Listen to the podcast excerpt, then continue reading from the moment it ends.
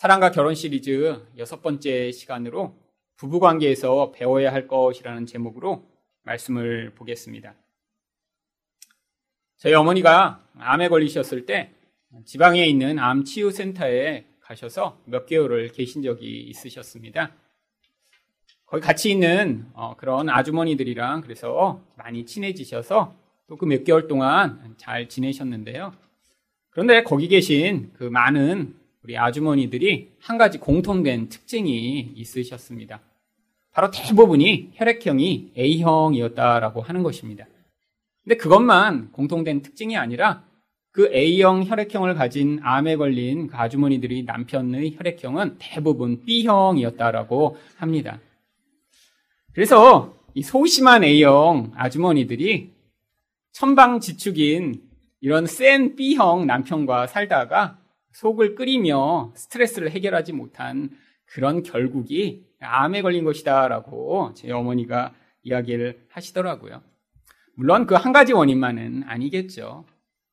소심할수록 마음에 품은 생각을 표현하지 못하고 스트레스를 받아도 그대로 마음에 품고 있다가 그것이 결국은 암으로 발전한 것이겠죠. 하지만 결혼 관계에서 이렇게 스트레스 받는 일들, 힘든 일들을 해결하지 못하면 그것 또한 암을 유발할 정도의 강력한 스트레스가 되는 것은 사실입니다. 부부관계가 행복하고 기쁘고 즐거우려고 이렇게 결혼하고 관계를 맺어야 하는데 암에 걸릴 정도로 부부관계가 힘들다면 분명히 문제가 있는 것입니다. 또한 이 부부관계는 이렇게 나쁜 영향력이 미치게 되면 그것들을 회복하기가 쉽지 않습니다. 그런데 그러면 부부관계가 이렇게 나쁜 사람은 다른 모든 관계, 그 부부관계를 제외한 관계는 다 잘 맺고 있을까요? 사실은 또 그렇지 않습니다. 부부관계가 잘못됐다는 건 그 사람의 본질과 또 근원 안에서 무엇인가 지금 문제가 있다라고 하는 것인데 결국 그런 사람은 밖에서도 표면적인 관계가 조금 더 깊어지기 시작하면 반드시 문제를 야기하게 되어 있습니다. 그럼 부부관계가 좋지 않은 사람이 부부관계는 안 좋은데 하나님과의 관계는 아주 친밀하고 좋을까요? 또 그렇지도 않습니다. 부부관계가 나쁘다는 것은 지금 하나님과의 관계에서도 지금 문제가 발생하고 있음을 보여주고 있는 것이죠. 하나님과의 관계는 분명히 영적입니다. 눈에 보이지 않습니다. 그런데 하나님과의 관계는 반드시 가장 가까운 사람들과의 관계로 드러나게 되어 있습니다. 결국 우리가 가장 가까운 사람과 맺고 있는 그 관계를 통해 우리 진짜 본질과 영적 실체가 무엇인가 하나님이 자꾸 보여주고 계신 것입니다. 근데 그것만이 이 부부관계를 하나님이 맺도록 하시는 목적이 아닙니다. 이 부부관계를 통해 하나님은 우리가 무엇인가를 배워 그 배움의 결과로 다른 모든 관계에서도 변화된 인생을 살기를 기대하고 목적하고 계신 것입니다.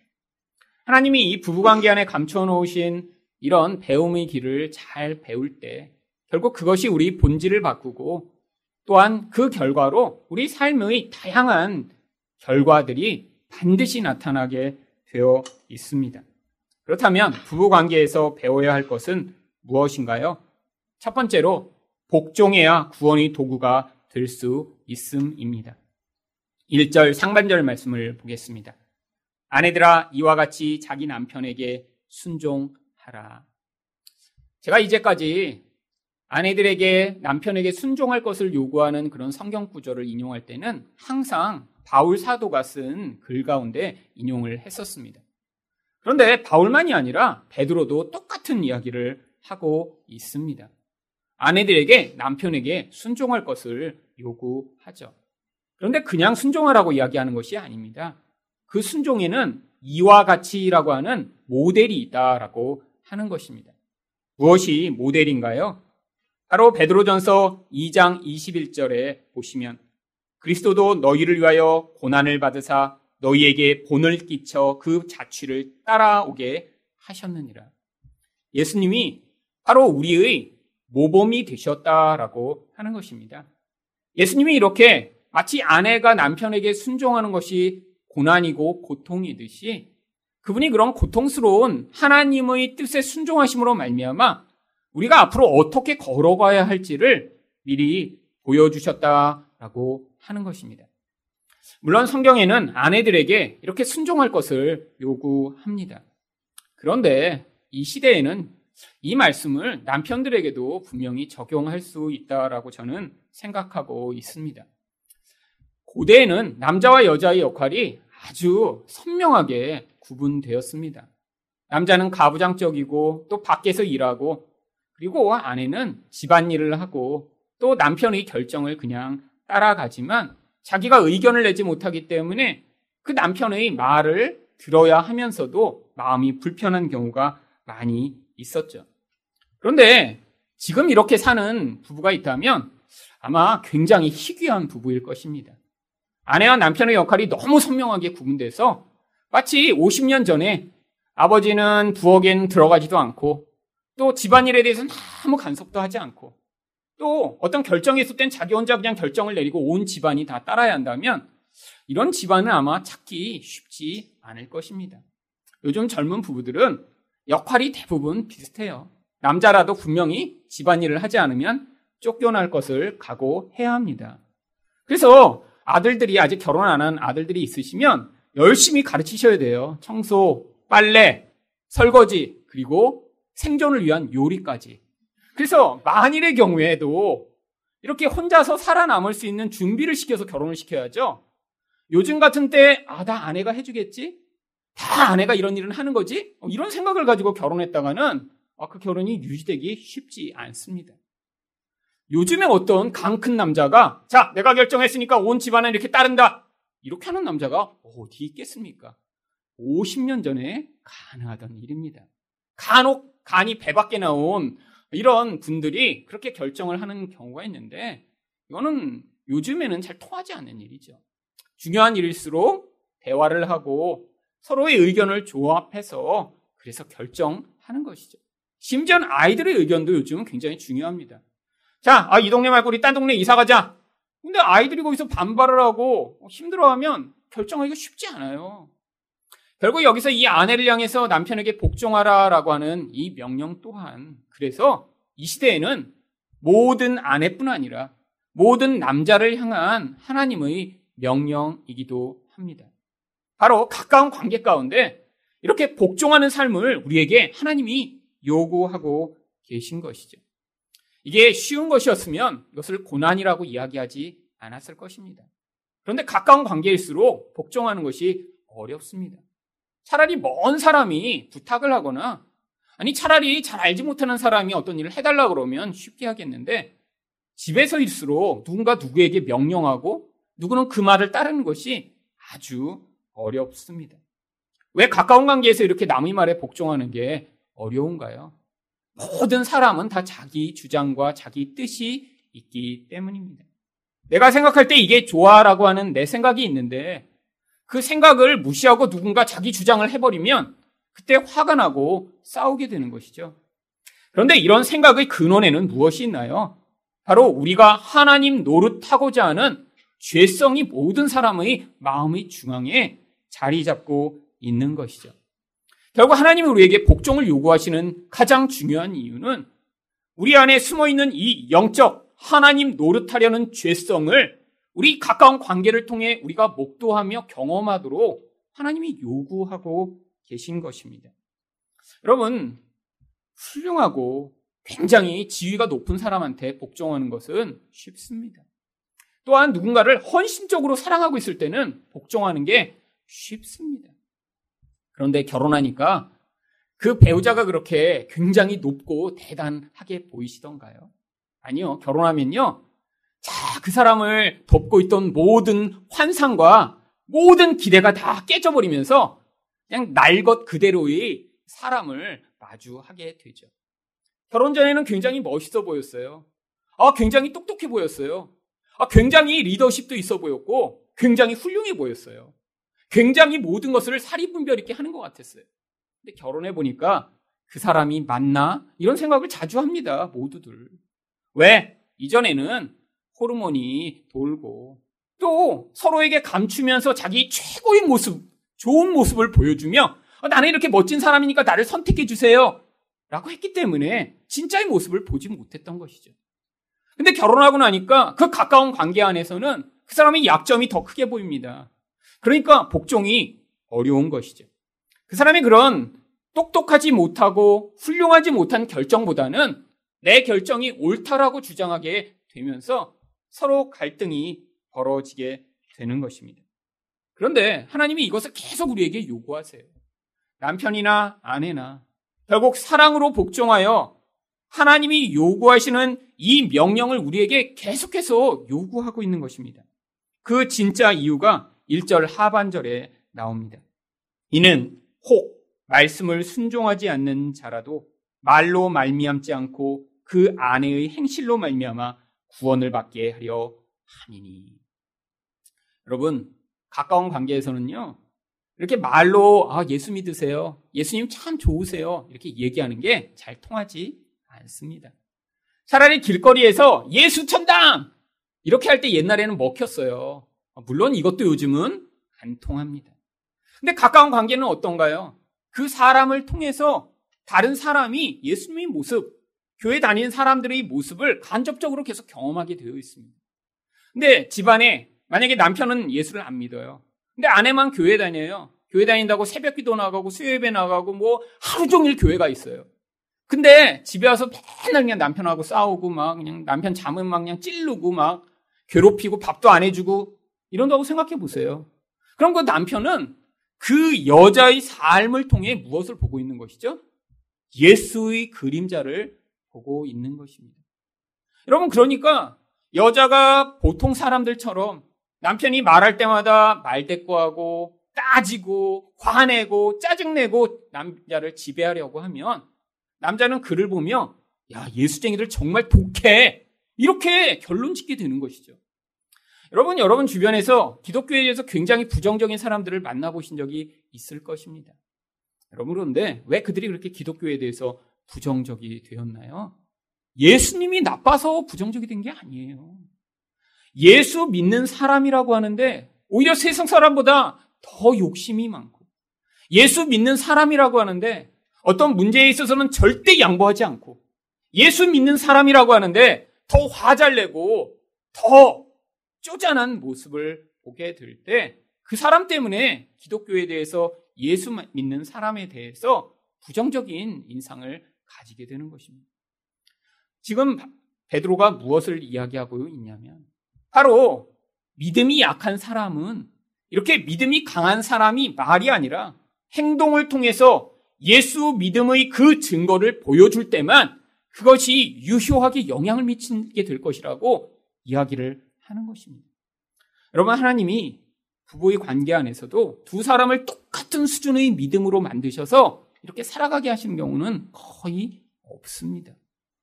보니까 똑같은 수준에서 둘이 걸어가는 게 아니라 한 사람이 먼저 은혜를 받아 그 은혜를 실현해 나가며 그 안에서 성장하도록 하나님이 부부의 관계를 만들어 가시는 것입니다.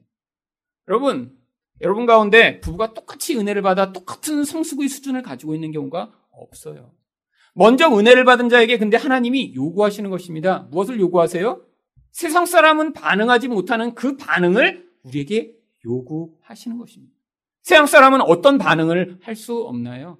배우자를 진심으로 존경하며 배우자를 위해 이렇게 복종하는 삶을 살 수가 없어요. 사실 한 사람이 힘이 강하면 속에서 그것을 억누르며 사실 참고 있는 것이죠. 여러분, 그게 정상적인가요? 아니요, 정상적이지 않습니다. 한 사람이 너무 강해서 다른 사람이 그를 진심으로 복종하며 따라가지 않고 겉으로 복종하듯 흉내를 내면요, 나중에 반드시 문제가 발생하게 되어 있습니다. 그게 바로 우울증과 같은 분노 억제의 결과로 나타나는 병이 나타나는 것이죠. 억제하지 않으면 어떻게 될까요? 계속해서 싸우겠죠. 여러분, 그런데 하나님이 먼저 은혜를 받은 자, 먼저 성숙한 자에게 요구하시는 거예요. 뭘 요구하세요? 세상 사람은 불가능한 이런 가까운 사람에 대한 복종과 섬김을 요구하고 계신 것입니다. 여러분, 이게 쉽지 않습니다. 사실 회사에서 부장님이 자 이거 해 그러면 네 부장님 속으로는 싫어도 하겠는데 집에서는 사실 이런 복종이 쉽지 않죠. 그런데 이런 복종을 통해 하나님이 뭘 보여주시고자 하시냐면 2절입니다. 너희 두려워하며 정결한 행실을 봄이라. 여러분 무슨 태도를 봐요? 두려워하는 태도를 보는 거예요. 누구를 두려워하죠? 하나님을 두려워하는 태도가 나타나는 것입니다. 여러분 가까운 사람인데 볼품이 없어요. 내가 분명히 어떤 결정을 하는데 내 결정이 훨씬 맞는 것 같아요. 그런데 그 사람을 향해 하나님이 복종하라고 하셨기 때문에 내가 나의 뜻을 내려놓고 복종하면 그게 무엇을 증명한다고요? 그 사람이 하나님을 두려워하고 있는 자라는 사실을 증명하라는 것이라는 거예요. 여러분 사람에게 복종하는 것이 아닙니다. 하나님이 요구하셨기 때문에 사람에게 복종하지만 그 하나님을 향한 복종의 태도로 남편과 아내의 말을 들어주는 것이죠. 이게 바로 하나님을 경외하는 자의 삶에서 나타나는 태도입니다. 그래서 이 태도를 무엇이라고 부르나요? 정결한 행실이라고 부르는 것이죠. 여기 정결하다라고 하는 말은 순결하다라고 하는 뜻이 아니라 하나님에게만 속한 속성이라고 하는 것입니다. 무엇이요? 이렇게 낮아 보이고 별것 아닌 것처럼 보이고 가까운 사람이라 흠이 많은데 그의 말을 하나님의 뜻을 따라 복종해 살아가는 그 태도가 바로 신적인 태도이며 하나님의 속성임을 우리에게 정결한 태도라고 이야기를 하는 것입니다. 바로 이게 무슨 태도였나요? 예수 그리스도의 태도였습니다. 여러분 십자가에 와서 죽으라고 명령하시는 바로 그 하나님의 명령을 예수님은 우리가 생각할 땐 말도 안 되는 그런 일이었지만 순종하심으로 말미암아 그 예수님이 하나님을 두려워하고 경외하는 분이심을 그 순종으로 말미암아 증명하신 것이죠. 결국 베드로전서 2장 24절과 25절은 예수님이 이렇게 하나님께 순종하심으로 말미암아 어떤 결과가 나타났는지 이렇게 이야기합니다. 친히 나무에 달려 그 몸으로 우리 죄를 담당하셨으니 이는 우리로 죄에 대하여 죽고 의에 대하여 살게 하려 하심이라. 그가 채찍에 맞음으로 너희는 나음을 얻었나니 너희가 전에는 양과 같이 길을 잃었더니 이제는 너희 영혼의 목자와 감독 되신 이에게 돌아왔느니라. 예수님이 이렇게 하나님의 뜻에 복종했더니 어떤 결과가 나타났다고요? 바로 이렇게 잃어버린 많은 영혼들이 하나님에게 돌아오게 만드는 그런 구원의 역사가 나타났다고요. 여러분 우리의 삶을 통해 이렇게 하나님의 역사가 나타나게 만드는 그 일이 무엇을 통해 가능한가요? 가장 가까운 관계 가운데 나의 주장과 나의 뜻을 내려놓고 복종하는 것을 통해 하나님이 그 사람의 인생을 다스리시고 하나님의 능력을 보이심으로 말미암아 이런 구원의 역사를 이루는 그런 놀라운 일을 지금도 행하신다고 하는 것입니다. 여러분 여러분의 삶을 통해 이런 예수 그리스도의 모습이 드러나기를 원하지 않으시나요? 여러분 많은 사람들이 예수님의 그런 성품과 모습이라고 하면 자기가 그렇게 도덕적으로도 깨끗하고 막 병든 자를 손대면 다 낫고 삶에서 이렇게 마음은 요동하지도 않고 모든 것들을 최고로 결정하는 그런 뭔가 이렇게 인격적으로 고매한 인격을 가진 게 예수님의 모습이라고 대부분 생각합니다. 물론 예수님 그러셨죠. 근데 우리에게 요구하시는 예수님의 모습을 따라가기를 요구하시는 내용은 바로 이것입니다. 가장 가까운 사람에게 복종하는 것이요. 여러분 그래서 여러분이 지금 신앙으로 여러분이 성숙하는 그 과정에 계시다면 여러분의 삶에서 반드시 이런 복종이 나타나야 합니다. 내가 생각할 때 아니야 그렇게 그냥 바보 같은 얘기를 하고 있어 라고 무시하는 게 아니라 그것도 정말 일리가 있겠네 한번 우리 같이 고민해보자. 그리고 내가 이걸 더 좋아하는 것 같지만 그게 진리가 아니면 내가 내 배우자를 존중하고 높여주는 마음으로 하나님이 요구하신 대로 따라가는 그런 순종을 통해 하나님이 여러분의 삶에서 예수님의 모습을 드러내시고 예수님의 모습을 통해 다른 사람들을 구원하는 능력까지 드러내시게 되는 것입니다. 결국 우리 인생 가운데 우리가 하나님의 영광을 드러내지 못하는 가장 중요한 이유는 우리가 왕이 되고 우리가 하나님이 돼서 내 마음대로 살고자 하기 때문인데, 여러분이 가장 가까운 관계에서 바로 그 복종하는 법을 배우신다면 여러분의 인생을 통해서도 이런 하나님의 영광을 드러내는 그런 놀라운 통로가 되실 수 있습니다. 두 번째로 부부관계에서 배워야 할 것은 무엇인가요? 온유하고 안정한 심령의 아름다움입니다. 3절 말씀을 보겠습니다. 너희 단장은 머리를 꾸미고 금을 차고 아름다운 옷을 입는 외모로 하지 말고. 여러분, 여기 나와 있는 이 모든 것, 머리 꾸미는 일이요, 요즘 용어로 하면 미용실에 너무 자주 다니지 말고, 금을 차고요, 액세서리 사느라고 너무 많은 관심을 기울이지 말고, 아름다운 옷을 입는 동네 옷가게 단골이 되지 말고, 이렇게 해석을 할 수 있는 구절이죠. 여러분, 그 다 뭐 하는 거죠? 지금 우리들도 하고 있는 것입니다. 머리 더 예쁘게 만들고 염색하고 파마하고, 그리고 액세서리 예쁜 거 나오면 자꾸 관심이 기울여지고, 옷 신상이라 그러면 한번 꼭 입어보고 싶고. 여러분, 그런데 이게 뭐라는 거예요? 이거 하지 말라는 거예요. 그렇다고 옷 입지 말라는 것은 아닙니다. 우리 관심이 거기에만 있으면 안 된다라는 거예요. 왜죠? 4절 말씀입니다. 4절입니다. 오직 마음에 숨은 사람을 온유하고 안정한 심령의 썩지 아니할 것으로 하라. 이는 하나님 앞에 값진 것이니라. 이런 외적인 단장이 아니라 마음에 숨은 사람을 아름답게 할 수 있는 길이 있다라고 성경이 이야기합니다. 한글 개역개정판 성경에는 이 원문의 의미가 약간 잘 살려지지 않았는데, 이것을 조금 더 잘 살린 쉬운 성경의 번역을 한번 보도록 하겠습니다. 진정한 아름다움은 내면의 아름다움에서 나오는 것입니다. 온유하고 정숙한 마음을 가진 사람이 정말 아름다운 사람입니다. 이러한 아름다움은 없어지지도 않으며 하나님께서도 귀하게 보시는 것입니다. 여러분, 지금 베드로가 뭐를 강조해서 이야기하고자 하는 것이죠? 내면의 아름다움입니다. 그래서 계속해서 아름다움 이야기를 하고 있는 거예요. 근데 사람들은 무슨 아름다움만 지금 관심을 기울이나요? 외적인 아름다움에만 관심을 기울입니다. 내가 얼마나 더 아름다운 반지를 하고 귀걸이를 하고, 얼마나 더 예쁘게 머리를 만지고, 얼마나 더 아름다운 옷을 입었는가에만 사람들은 관심을 기울인다는 거예요. 그런데 그 아름다움은 하나님이 보실 때 진정한 아름다움이 아니라고 하는 것입니다. 하나님이 보실 때 진정한 아름다움은 온유하고 안정한 영을 가진 거예요.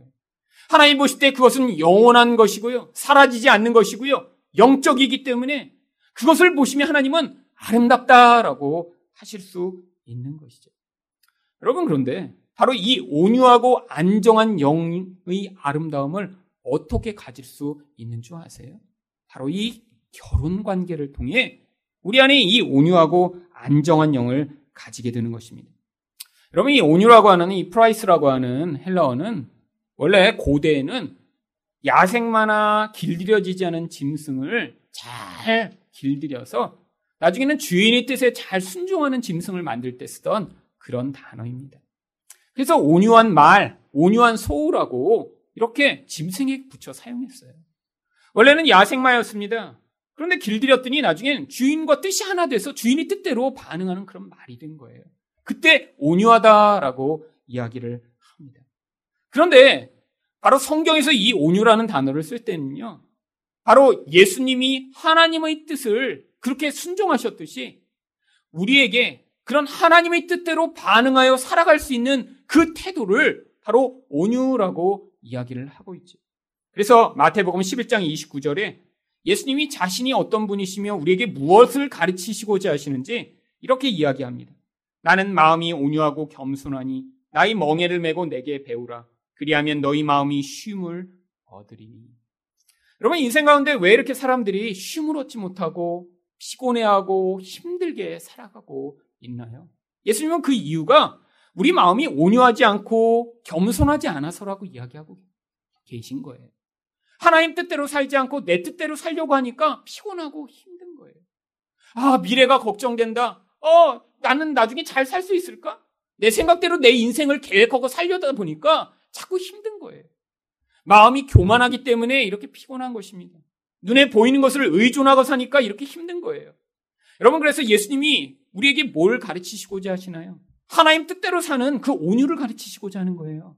하나님만을 온전히 의존하기 때문에 사람이나 돈을 의존하지 않는 그런 겸손을 가르치시고자 하는 거예요.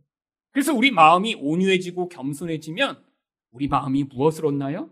쉼, 안식을 얻게 되는 것입니다. 그런데 그 온유, 이렇게 안식을 얻게 만드는 온유를 우리가 어디서 배울 수 있는 것이죠? 여러분, 밖에서는 배우기가 쉽지 않습니다. 밖에서 누가 나에게 요구하면 싫어요, 안 할래요, 내가 하고 싶은 만큼만 하면 되죠. 그런데 하나님이 뭘 요구하시나요? 남편과 아내에게 이런 온전한 사랑과 복종을 요구하세요. 근데 그 하나님의 뜻에 따라 우리가 내가 힘들지만 고통스럽지만 순종해 나갈 때 우리 안에 어떤 태도가 길러진다고요? 온유라고 하는 하나님의 뜻에 복종하는 태도가 길러지는 것입니다. 여러분, 이렇게 우리에게 온유가 찾아오게 되면 하나님이 그에게 어떤 축복을 주시냐면 마태복음 5장 5절입니다. 온유한 자는 복이 있나니 그들이 땅을 기업으로 받을 것이며. 바로 그 하나님이 뜻대로 살아가는 자를 통해 하나님이 새롭게 만드시고 변화시키시고 은혜를 베푸실 그런 땅을 그제서야 그에게 주시는 거예요. 여러분, 하나님의 뜻대로 살아가지 않는 자가 사람을 섬기면 사람을 도구로 만듭니다. 하나님 뜻대로 살아가지 않는 자가 교회를 섬기면요, 교회를 통해 자기 욕망을 이루고자 해요. 여러분, 그래서 하나님의 뜻에 이렇게 순종하는 자가 하나님이 주시는 사람과 영역을 가지게 되면 그 하나님의 뜻에 따라 사람을 섬기고 그 대상들을 온전하게 만들 수 있는 것입니다. 여러분, 그래서 온유해지면 다른 사람들이 축복을 받습니다. 하나님이 뜻대로 살아가는 사람이 여러분 주변에 있다고 생각해 보세요. 그럼 그 사람이 그 뜻에 따라 여러분을 섬길 것이고요, 사랑할 것이고요, 여러분을 축복할 것이죠. 여러분, 근데 여러분 가운데 그런 생각하시는 분이 계실 거예요. 아, 이거 남 좋으라고 내가 이렇게 그러면 이렇게 결혼했나? 아니, 그냥 별로 이렇게 그냥 좋아 보이지 않는 남편을 왜 이렇게 그냥 그럼 내가 이렇게 복종하고 그냥 살아야 돼? 아, 나는 힘들어 죽겠는데. 그러면 아닙니다. 여러분, 온유해지면요, 가장 1차적으로 자기 자신이 행복함을 느껴요. 여러분, 온유하지 않은 사람은 늘 마음에 어떤 감정이 있는 줄 아세요? 분노가 가득합니다. 내 마음대로 되는 게 세상에 없으니까요. 여러분, 살아가시면서 모든 일이 여러분 마음대로 되셨나요? 솔직히 하나도 안 되셨죠? 여러분, 그거 고백하는 게 인생이에요. 여러분, 애들도 자기 마음대로 안 되는 거예요. 여러분, 꼬마 때나 이거 내 마음대로 한번 해봐야지. 여러분, 그거 못 깨닫는 부모는 진짜 미련한 부모입니다. 빨리 깨달아야 돼요. 한 3개월쯤부터 빨리 깨달아서 이거 그냥 이 조그만 게 내 마음대로 안 되네? 그때 빨리 깨닫고 회개하는 부모는 지혜로운 부모예요. 근데 그냥 애가 대학생 될 때까지 그냥 내 마음대로 해야지 이렇게 붙잡고 있는 부모는 진짜 미련한 거죠. 여러분, 애도 자기 마음대로 안 돼요. 애도 안 되는데 남편이 되겠어요? 아내가 되겠어요? 아무도 자기 마음대로 안 되는 거예요. 그게 인생입니다. 자기 생각과 계획을 빨리 내려놔야죠. 근데 이 온유함을 배우지 못해요. 내 마음대로 자꾸 하려고 그래요. 그럼 무슨 일이 벌어지나요? 화가 자꾸 납니다. 여러분, 그런데 문제가 바로 아내에게 많이 있어요. 아내들이 소심하니까 화가 나는데 이렇게 밖으로 그냥 요즘 아내들은 좀 많이 안 그래요. 요즘은 이제 무서워졌기 때문에 싸나워졌습니다, 솔직히 여자들이. 근데 옛날 우리 분들은 그래도 많이 참으셨어요. 참으시니까 어떻게 됐어요? 괜히 부뚜막에 가서 개 배때기 까는 이런 이상현상이 벌어지는 것입니다. 아니, 안방에서 하는데 왜 가서 괜히 부뚜막에서 멀쩡히 잠 잘 자고 있는 개를 까요?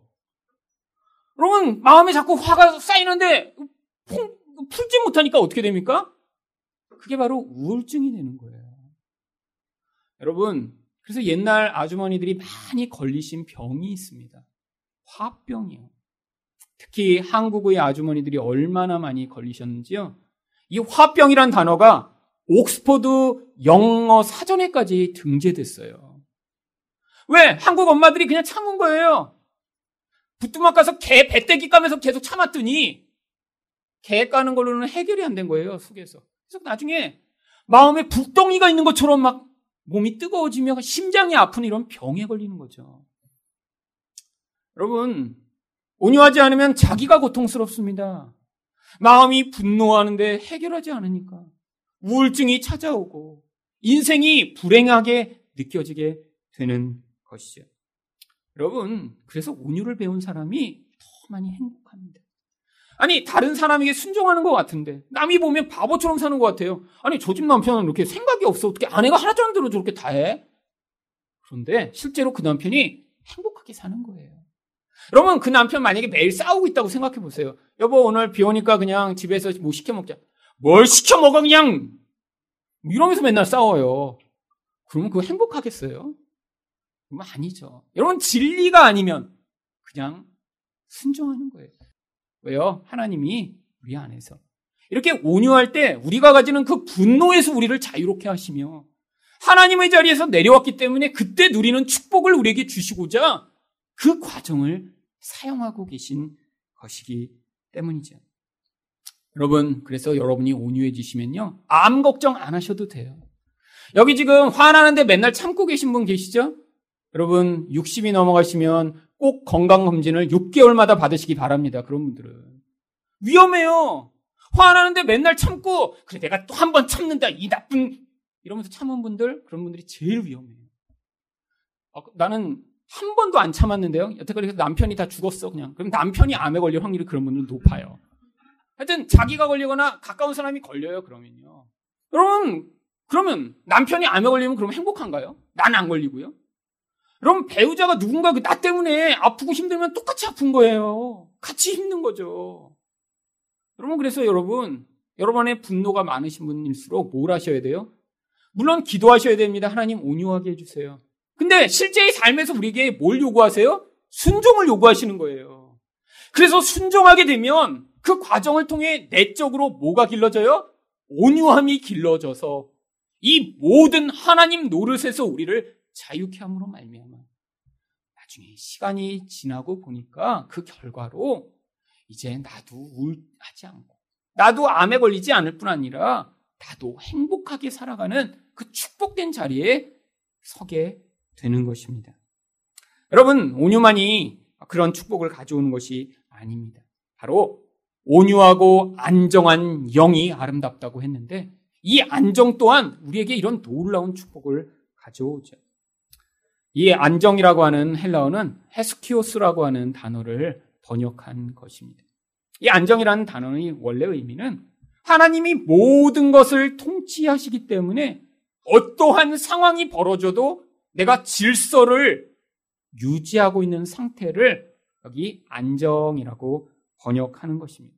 이 안정의 반대말이 그래서 무질서라고 하는 단어이죠. 그래서 안정하게 되면 어떤 결과가 나타나는지 6절 하반절이 이렇게 이야기합니다. 너희는 선을 행하고 아무 두려운 일에도 놀라지 아니하면 그의 딸이 된 것이니라. 여러분, 어떤 놀라운 일이 일어나도 놀라지 않으면 그때 바로 아브라함의 딸이 된 거래요. 무슨 일이죠? 하나님의 백성에게 이 자질을 요구하는 거예요. 여러분, 가정에서 사시다 보면 놀랄 일이 계속 있습니다. 여러분, 마음이 이렇게 무질서하게 혼돈 가운데 빠지게 된 경우들이 많아요. 왜? 내 인생이 내 계획대로 잘 안 되거든요. 애기만 키워도 그렇습니다. 갑자기 아프면 어때요? 막 다 흐트러집니다. 갑자기 모든 인생의 계획이 내 마음대로 되지 않는 거예요. 근데 그때 대부분의 사람들이 가지는 태도가 무엇입니까? 이 안정함의 반대인 마음의 무질서입니다. 여러분, 근데 우리는 근원적으로 내가 무엇인가를 통제하지 못하고 내가 무엇인가 계획한 대로 되지 않으면 불안해하고 힘들어하는 사람들이 많이 있습니다. 특별히 내가 어떤 계획을 해놨어요. 내가 내일은 이렇게 하고 어디를 가고 무슨 일을 하고 저녁엔 뭘 해야지. 근데 그게 다 가족 가운데 틀어지는 경우가 있어요. 그러면 무슨 일이 벌어지죠? 그럼 마음이 막 불안해지고요, 화가 나고요, 정말 견딜 수 없게 되는 사람들 많이 있죠. 돌발적인 행동을 해서 도대체 예측할 수 없게 만들어 화가 나게 만들고 불안하게 만들고. 여러분, 근데 이 불안이라는 게요, 내가 하나님이 돼서 모든 것을 통치하고 통제하고 싶은 욕구에서 그것이 좌절될 때 나타나는 감정입니다. 여러분, 내 마음대로 다 돼야 돼요. 내가 계획한 대로 모든 게 되지 않으면 그때 불안이 찾아오는 것이죠. 여러분, 근데 하나님이 우리에게 이런 과정을 지나가게 만드시는 거예요. 남편이든 아내든 갑자기 우리를 두렵게 하고 혼란스럽게 만드는 상황이 되어도 이 안정함의 영을 가진 자는 어떻게 할 수 있다고요? 그 상황 가운데 하나님이 하시겠지, 하나님이 이 모든 것들을 다스리고 계시지라고 그 신뢰를 하나님께 계속 드리며 그 과정을 지나가게 되는 것입니다.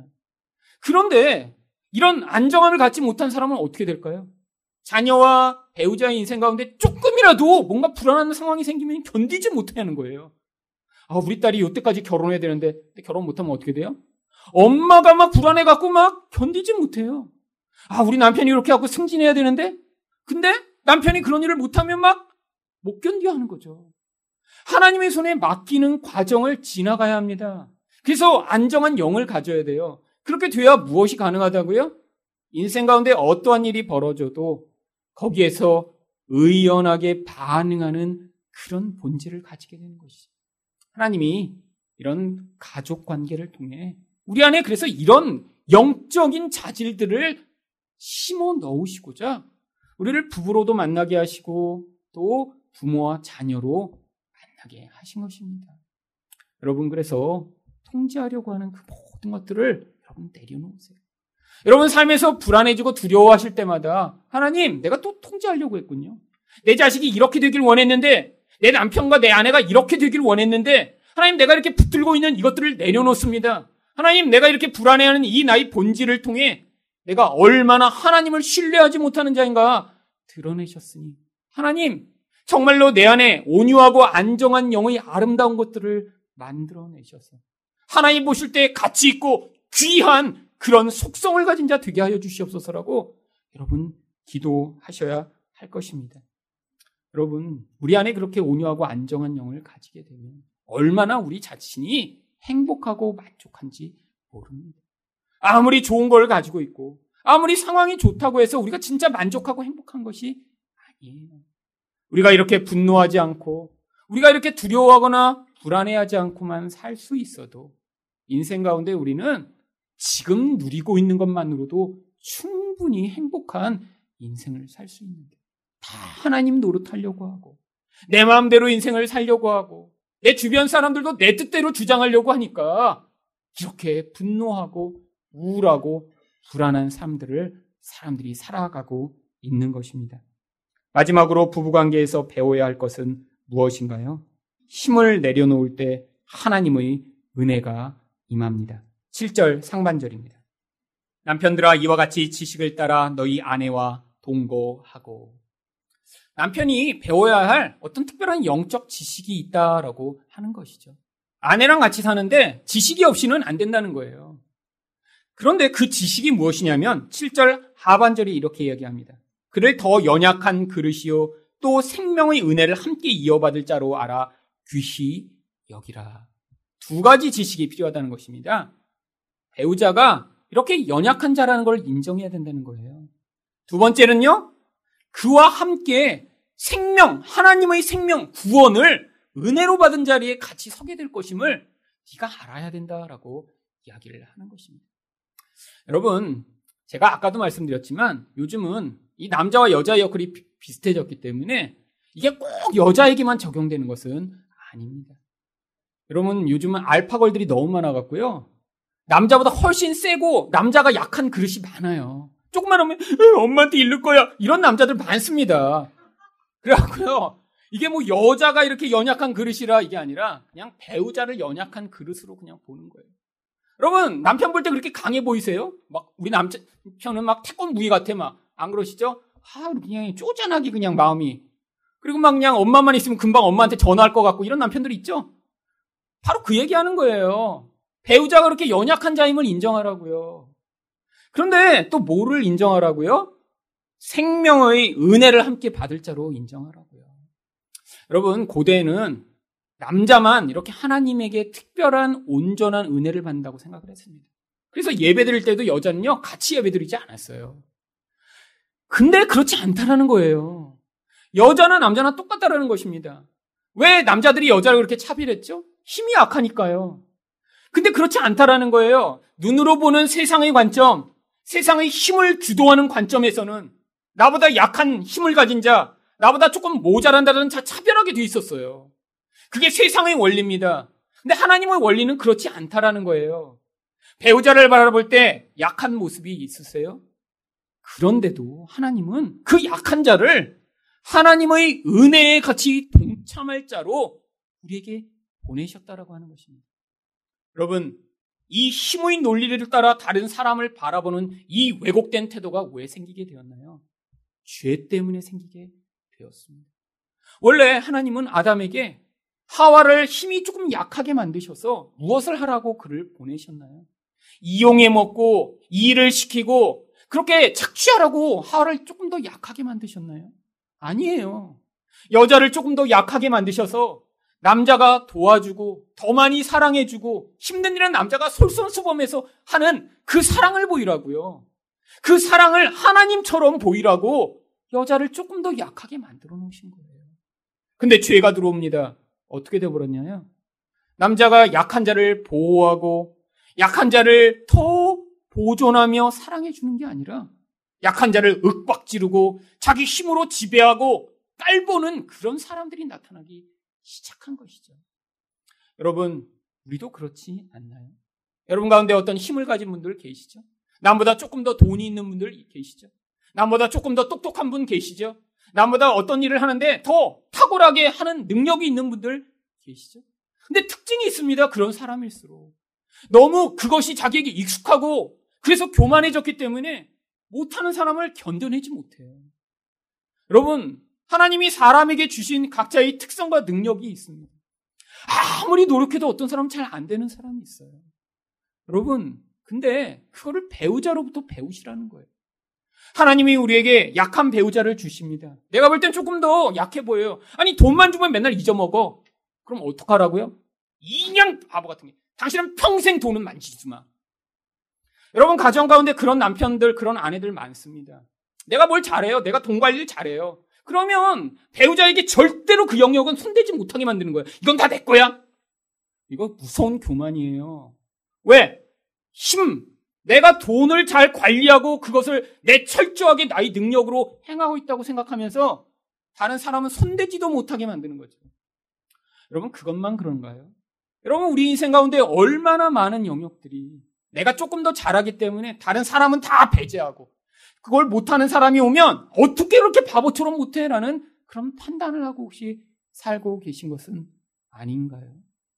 여러분, 근데 하나님이 배우자를 통해 그걸 배우라고 하시는 거예요. 여러분, 살다 보니까 완벽한 남편은 없습니다. 돈 관리는 잘해도요, 뭐 딴 거는 관리 하나도 못해요. 돈만 관리 잘해. 그리고 뭐 집에 그냥 딴 거 좀 맨날 잊어먹고. 근데 아내는 뭐 돈 관리 못한다고 뭐 딴 거 다 못해요? 아니에요. 다 섞어서 하나님이 서로 만들어 놓으신 거예요. 연약한 배우자들이 서로 만난 것입니다. 하나님은 근데 뭐라고 하시는 거예요? 그 연약함을 이 세상의 관점으로 보면서 판단하고 정죄하고 미워하지 말라고요. 우리가 함께 하나님의 생명을 누릴 자들로 다 택한 받은 거예요. 여기서 똑똑한 분만 나중에 하늘나라 가는 거 아닙니다. 여러분 중에 어떤 특별한 능력을 가진 분만 하늘나라 가는 거 아니에요. 다 미련하고 약한 자들이 은혜로 말미암아 하나님의 생명을 누리는 것인데, 여러분, 예수 믿으면서도 여전히 이 교만의 자리에서 내려오지 못하는 분들이 많이 있습니다. 겉으로는 다른 사람들에게 다 똑같이 대우하는 것 같으면서 속마음으로는 아이고 어떻게 저래? 아니, 어떻게 저거밖에 판단을 못해? 어떻게 말을 저렇게 해? 라고 끊임없이 판단하는 이 마음. 여러분, 근데 밖에서는 감출 수 있죠. 집에서는 그걸 말로 혹시 표현하고 계신 건 아니신가요? 아내를 향해 아이고 이 바보처럼, 자식을 향해 아이고 미련하게. 여러분, 이런 무서운 교만을 여러분은 회개하셔야 된다고요. 여러분도 다 약한 부분을 가지고 계신 분이시잖아요. 어떤 한 부분만 잘하시잖아요. 근데 집에서부터 그런 여러분의 교만이 드러낼 때마다 하나님, 나를 이 교만의 자리에서 내려오게 하시고 나도 은혜를 받아야 사는 자임을 깨닫게 하셔서 가까운 사람을 판단하고 정죄하고 이렇게 계속해서 지적하는, 그리고 통제하고자 하는 이 무서운 죄악에서 벗어나게 해달라고 여러분이 기도하실 때, 여러분의 삶에서 하나님이 그 겸손한 영을 마음에 만들어내시고 그 결과로 우리가 예수 그리스도를 통해 얻게 되는 그 구원의 놀라운 결과인 온유하고 안정한 영, 그리고 겸손한 영을 가진 자들이 되어 함께 하나님 나라의 놀라운 복을 이 땅에서도 누리고 하나님 나라에서 영원히 예수님과 같은 모습으로 사랑하며 살게 되는 것입니다.